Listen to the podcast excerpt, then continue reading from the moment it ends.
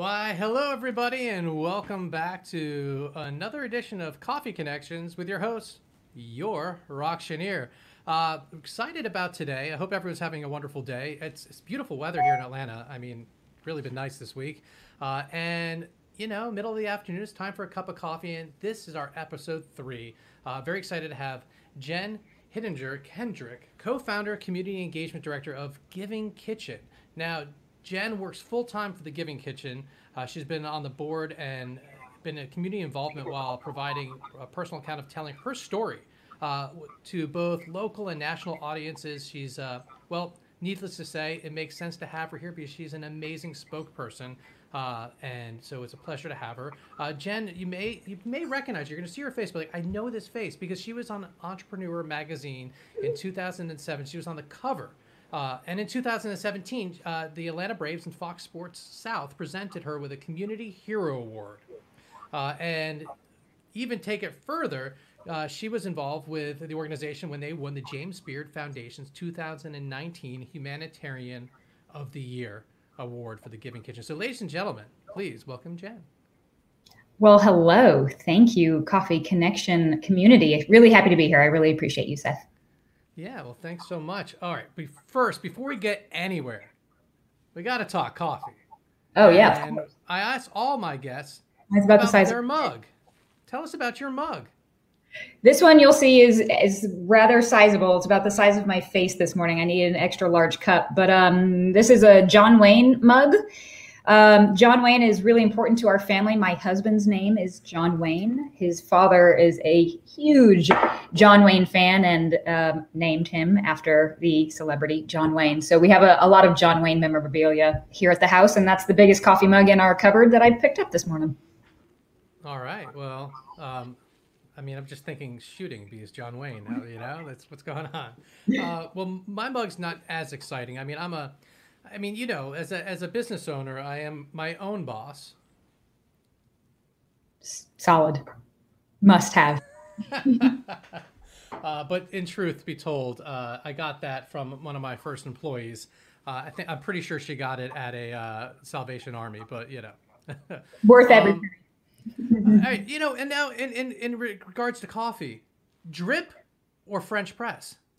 Oh, drip. I, the French press gets me every time with all the granulars. I can never get the consistency right. It's always gritty. I'll choose drip over that. Okay. Iced or hot? Hot. And what else would I would want to know about? Oh yeah, dark, medium. What's your roast? Ooh, I'm definitely a less acidic individual. So give me something a bit more robust is what I like. Okay. I'm not Hasidic. I'm Jewish, but not Hasidic. uh, I heard acidic. You know, this is how my brain works. Of course, of course. Um, will you please be so kind to tell us your story a little bit and and talk about the Giving Kitchen and tell us a lot more about your mission? Absolutely. So, Giving Kitchen is a statewide agency. Uh, and what we do is we offer crisis assistance to food service workers plain and simple. We like to say that we have the ability to offer stability to food service workers.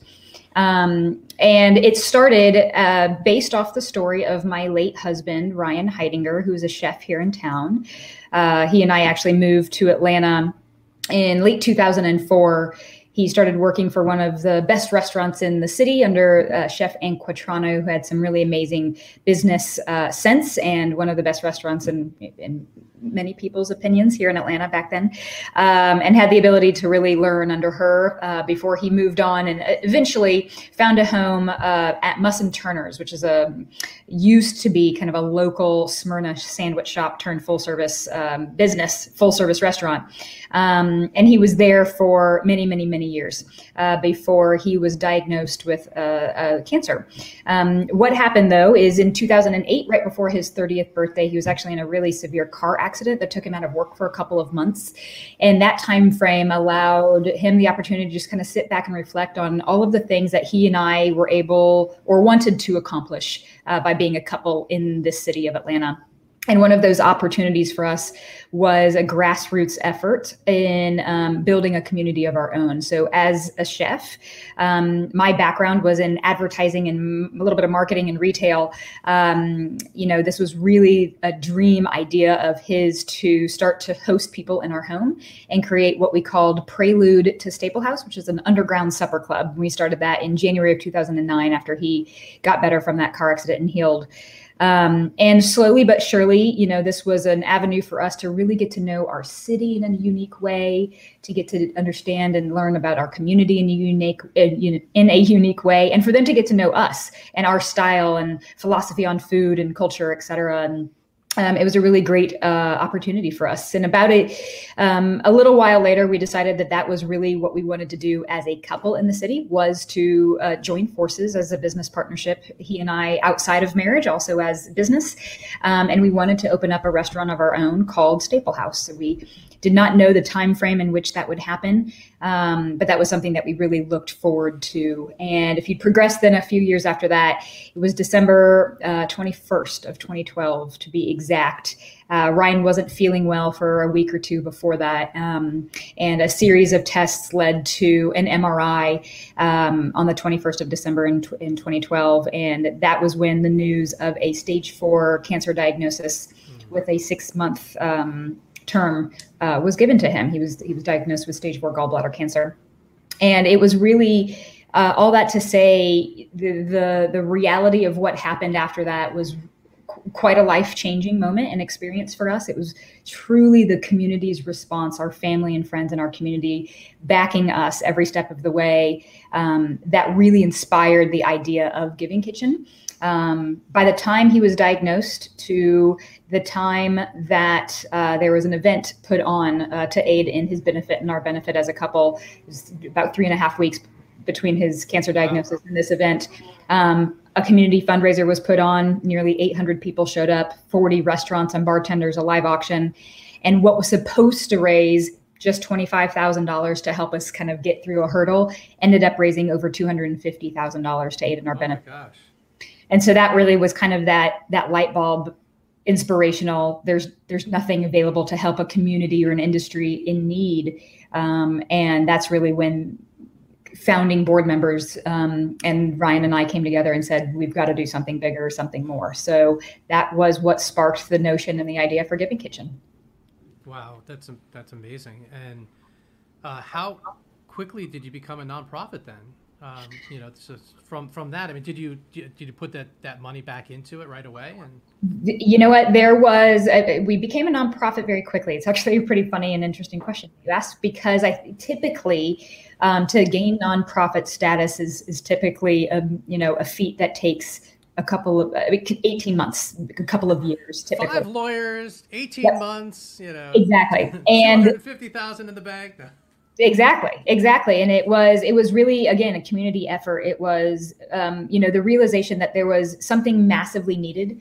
Um, we didn't understand what that impact would be yet but we knew that there was something that was needed. So in shockingly in three months time we were given a 501c3 status. Thank you to one of our founding board members who is um, a, restaurant attorney and a nonprofit expert in that arena, who was able to facilitate that for us. But um, it was it was very quickly in 2013 that we were able to give away, you know, the first pieces of financial assistance to individuals who were really affected um, by crisis, and it's it's been amazing to see the growth. I mean, I could give I could talk for hours about what happened then and how we've how we've grown. Uh, it's been remarkable. Well, that's why it's Coffee Connections. We got you caffeinated so that we can shrink that hour into 20 minutes. No kidding. um, so building a board, I mean, like I just imagine that when you started, uh, I mean, just look, just hearing the support you had to, to raise that much money that quickly. And then you go and you, then you go into, um, excuse me, then you go into build yourself into a nonprofit.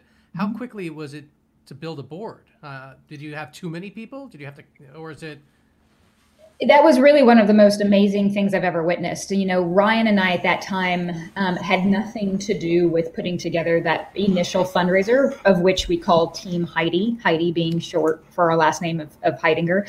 Um, and you know, it was Ryan's um, former bosses really became some of his biggest mentors, um, and still to this day, like my brothers. Um, it was really their guiding, um, you know, expertise in and having the right connections. Where that initial board uh, really just kind of flocked. They, again, realizing that there were, you know, food service industry leaders in our community who said this is something i want to be a part of i can see how this will impact a very large group of people and that's right. amazing because in 2013 this started off giving kitchen really just started off as a nonprofit helping restaurant people only and only inside this very small like inside the perimeter of atlanta and mm. now, seven years later, we cover all of food service. So that includes members of the catering uh, companies, um, food trucks, concession stands, and all full service or quick service restaurants um, throughout the entire state of Georgia. So we'll do that in two different ways today. One being through our financial assistance program, where we can cover your rent or mortgage and basic living expenses like your utilities. Um, or we offer a stability network program, uh, which is essentially a connection to community resources when those food service workers need more than just financial assistance. And I think that's a really important piece there, though, that it's not just helping the chefs out. It's not just the chefs. This is this is everyone. I mean, you're you're helping waitresses, waiters to to the. I mean, I didn't know about the food trucks. That, that's, yeah. that's interesting. Yeah. It is all food service, and what's remarkable is you know D- Georgia alone has over 400 based off, you know, this is kind of pre-COVID as far as like what we've been able to calculate um, for food service workers. Uh, but we have over 420,000 food service workers in the state of Georgia. So we are here to make sure that those individuals, whether they're impacted by a crisis like COVID 19 under a mandatory quarantine or otherwise, or any other illness, or injury or a housing disaster like a flood or a fire or even the death of an immediate family member, they can come to us, fill out an application, seek out fi- financial assistance, or again, um, a stability network resource from so us. So if well. they've if they've lost their opportunity for revenue, they can come to you for due to these different reasons. They can, and I'm going to qualify that just by saying, you know, if you are at work and slip and fall, and all of a sudden you're now out of work because you broke your leg for six weeks, yes, that is a qualifying circumstance for us. Mm-hmm. Regretfully, Giving Kitchen does not cover unemployment or underemployment, and that is something that we've been really adamant about since day one. So this is for seven years and even more so since COVID 19 hit. We really had to understand kind of our, our, our breaks and our capacity and really define our clarity and purpose of mission in order to be able to help more people. And I'll make a note that, you know, right when COVID hit, was I mean, is still today, it's still one of the most difficult, most challenging times for so many people. Um, and those people within this this food service establishment um, I mean, it's been debilitating. Um, it's been a major struggle, and we've seen it all the way through. I will say, if we were an organization that ultimately helped underemployment or unemployment uh, from a financial standpoint, uh, we would have had to have multi, multi, multi, multi millions of dollars to be able to do that. And we would have failed miserably. The opportunity that we have, though, to be able to help those underemployed or um, unemployed, or again, any food service worker who's experiencing any of those qualifying crises, what we have done is built a stability network program. And that ended up happening a couple of years ago based off the need that we were seeing over the course of years. Many, many times, um, an individual working in a restaurant or or wherever the capacity might be came to us and qualifying crisis, we would give them financial help, and then we realized a couple months later they were suffering um, severely with with mental health. So we found out that, you know, being able to connect these individuals to mental health counselors or other service providers and specialty doctors or mm-hmm. um, housing stability programs or uh, legal services, things like that. That's all a part of our stability network program that we're able to connect those individuals to. Yeah, that's amazing. Now, when COVID hit, though, uh, I imagine that your phones probably just rang from everyone like, I'm out of work. What do I do? I'm calling Giving Kitchen. They can help. Uh, mm-hmm. How did you how did you deal with that as an organization? Absolutely. You know, we luckily we had our stability network program um, kind of in place. It was right, it, right. still certainly something that is growing massively all the time. But I will say, in that early March timeframe, you know, we as an organization started to telework pretty immediately and successfully. In that first week when when COVID really started to impact Georgia and we were starting to you know um, facilitate those inquiries, we saw 20 times the amount of volume come our way. Uh, we saw more requests for help in that very first week in COVID than we did the entire year of 2018, if that can put it into perspective. Wow, I believe we are, what we were able to do is develop specifically a COVID 19 resource page. So that does include uh, local resources, regional and national resources. So similar, again, the mental health counseling all, all the way to a, a, local service provider or specialist for some sort of doctor. Um, we've been able to put that on. It is our number one most viewed uh, web page on our website with nearly 70,000 unique page views um, by far in our Giving Kitchen history. Uh, and so that's that has been a remarkable resource to those who are seeking guidance if they're unemployed, underemployed, or, or again just really need some stability um, uh, from a housing perspective, or even some free meals that are being offered around our community. Now, just to give a little bit more perspective, before COVID, how many how many restaurant uh, how many people were you able to help in a given year, roughly?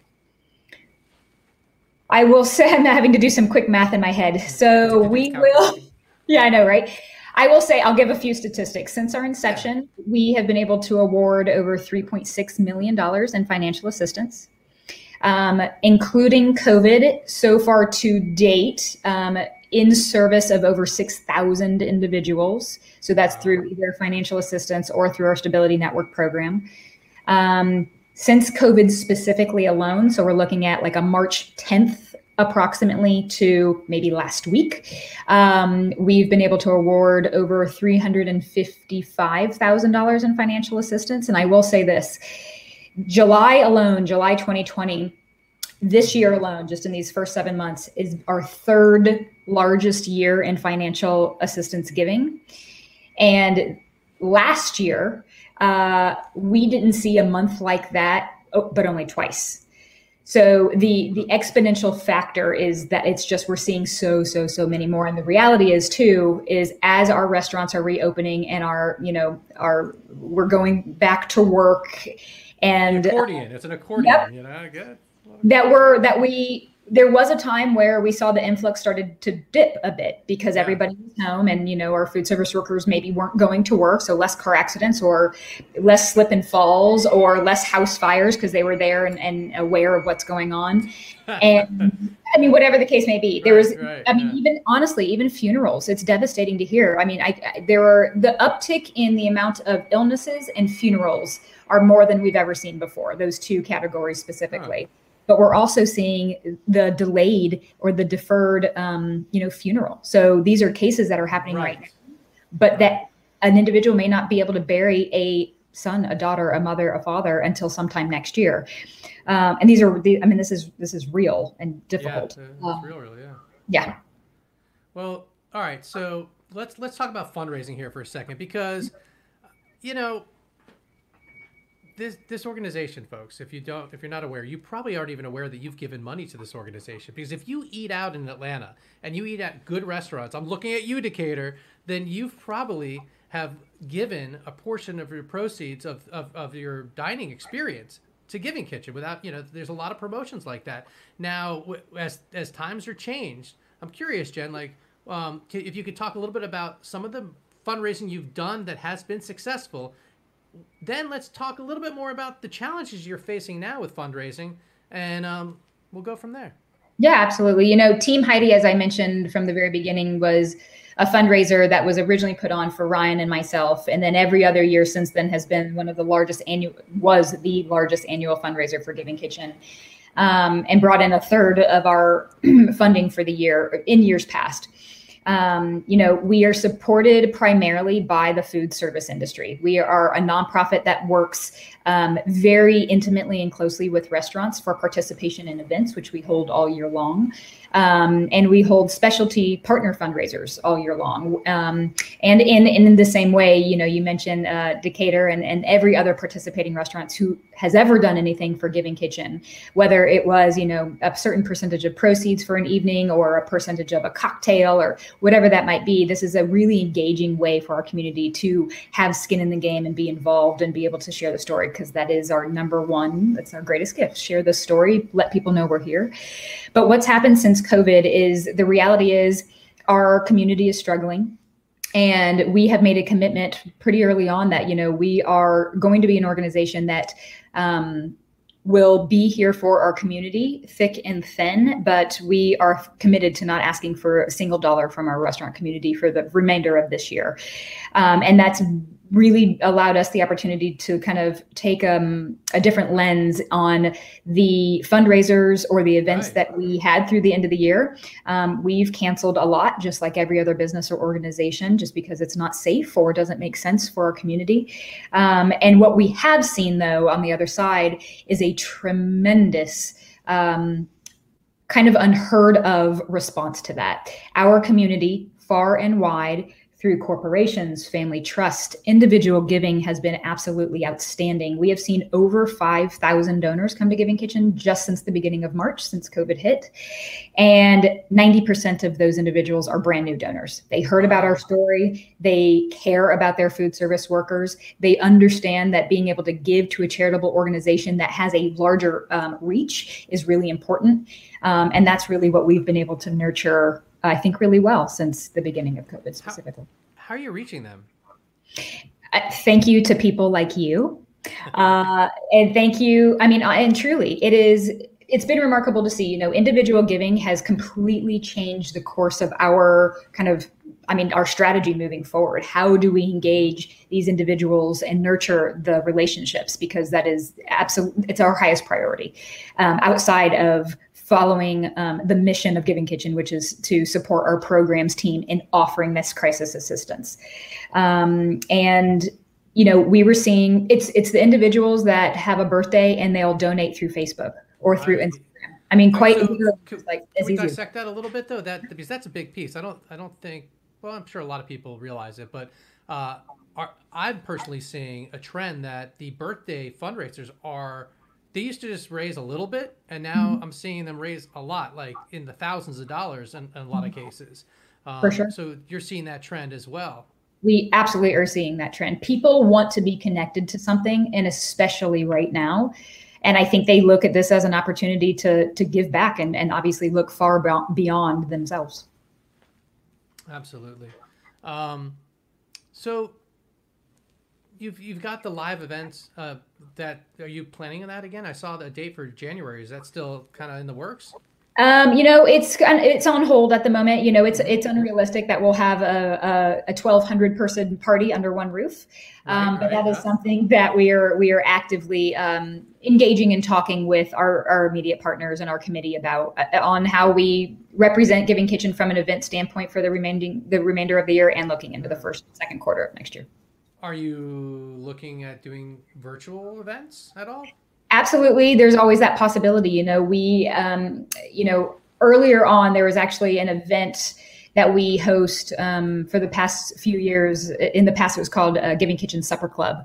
And it was an opportunity for us to, um, in the past, pre COVID, to say, you know what, go out, join a community of people fundraise on behalf of Giving Kitchen, you know, cook together at your home, invite people over, um, and share the story of Giving Kitchen, and you know, put up a donate page and and raise some money.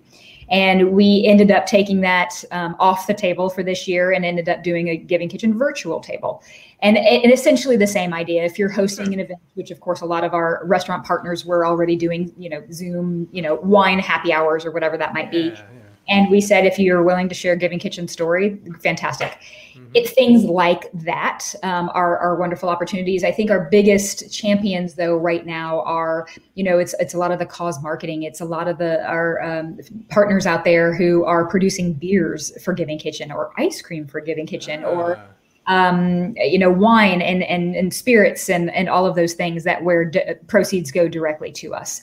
So we are we truly are just counting on those individuals in that capacity to to help share the word.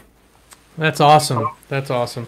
So there's a lot going on, and you all are continuing moving forward on, and that's just amazing. Um, is there anything else you want to share uh, with with all of our viewers here? Yes, please visit givingkitchen.org. That is our website. I will say too that we also have an app. Uh, so you If you know a food service worker who needs help, or if you are a food service worker who needs help, you are in crisis, you are suffering from an illness, an injury, the death of a family member, or a housing disaster, please seek help from Giving Kitchen. Uh, you can do it very easily on your app or at givingkitchen.org. Of course, fundraising for us is so valuable. It continues to allow us to do the work that we do and stay operational. Um, but the biggest gift, as you heard me say earlier, is just to please share the word. That's awesome. And you said app, which gives me the idea of an appetite. So uh, that, I know. like it. um, well, I want to first uh, will end by saying thank you so much for all the work you've done. Uh, you know, your your story, uh, that there's such a big takeaway from it, and I hope that people, you know, they, they get the mission and understand all of that. But also, when something happens, you gotta you gotta make the best of situations, and it's not always the best for yourself, but you can take a situation and make the best for others, which you've really clearly done here. It's super impressive. Uh, I got to tell you, everyone I've ever came encounter with that uh, is involved with Giving Kitchen are just amazing people. So you, the organization, surrounded by such wonderful people, uh, and and I've met people that have been able to be a benefit uh, benefit benefit from your awards, and they're super appreciative. So thank you so much for what you do. Now I close every show with you with our guests to be able to pick um, one of our future guests. So, do you have any recommendations for a future guest here on Coffee Connections? I do. I'm gonna I'm gonna actually mention two, and for a couple of touch point reasons. You know, the one of the I'm a new mom. I have a six month old, and congrats. attuned to the the reality of you know giving kitchen is there to help the members of our food service community but it, our, our reach and our impact goes much much further than just that individual um, you know, nearly 50% of the households and the individuals that we help have other members and other family members in their household. And even more so than that, they have at least one child. I think our, our statistic is actually 2.1, interestingly enough, of children in the households that we help. So that's extremely important to me. So, in regards to, um, sharing uh, some praise for some other really amazing work that's being done in our community. Kate's Club is a really amazing nonprofit that assists families and children um, through the process of, of really major loss. Um, in their lives um, through therapy and alternative activities. Um, Kate Atwood is the founding member of that based off her story. She's really a powerful human, and Kate's Club is doing really amazing work. And I'm going to mention the second one, okay. which is something that we've turned to quite regularly as a partner through Giving Kitchen. Um, and I've said it a lot, you know, through mental health counseling and how vital and important that is. Um, not only does Giving Kitchen offer free suicide prevention training for any food service worker in America um, all you have to do is go to Giving Kitchen's website if you want to take that. Uh, it's called QPR. Uh, question, persuade, refer uh, training. It's a 45 minute online training. We will take care of the cost for that if you're a food service worker.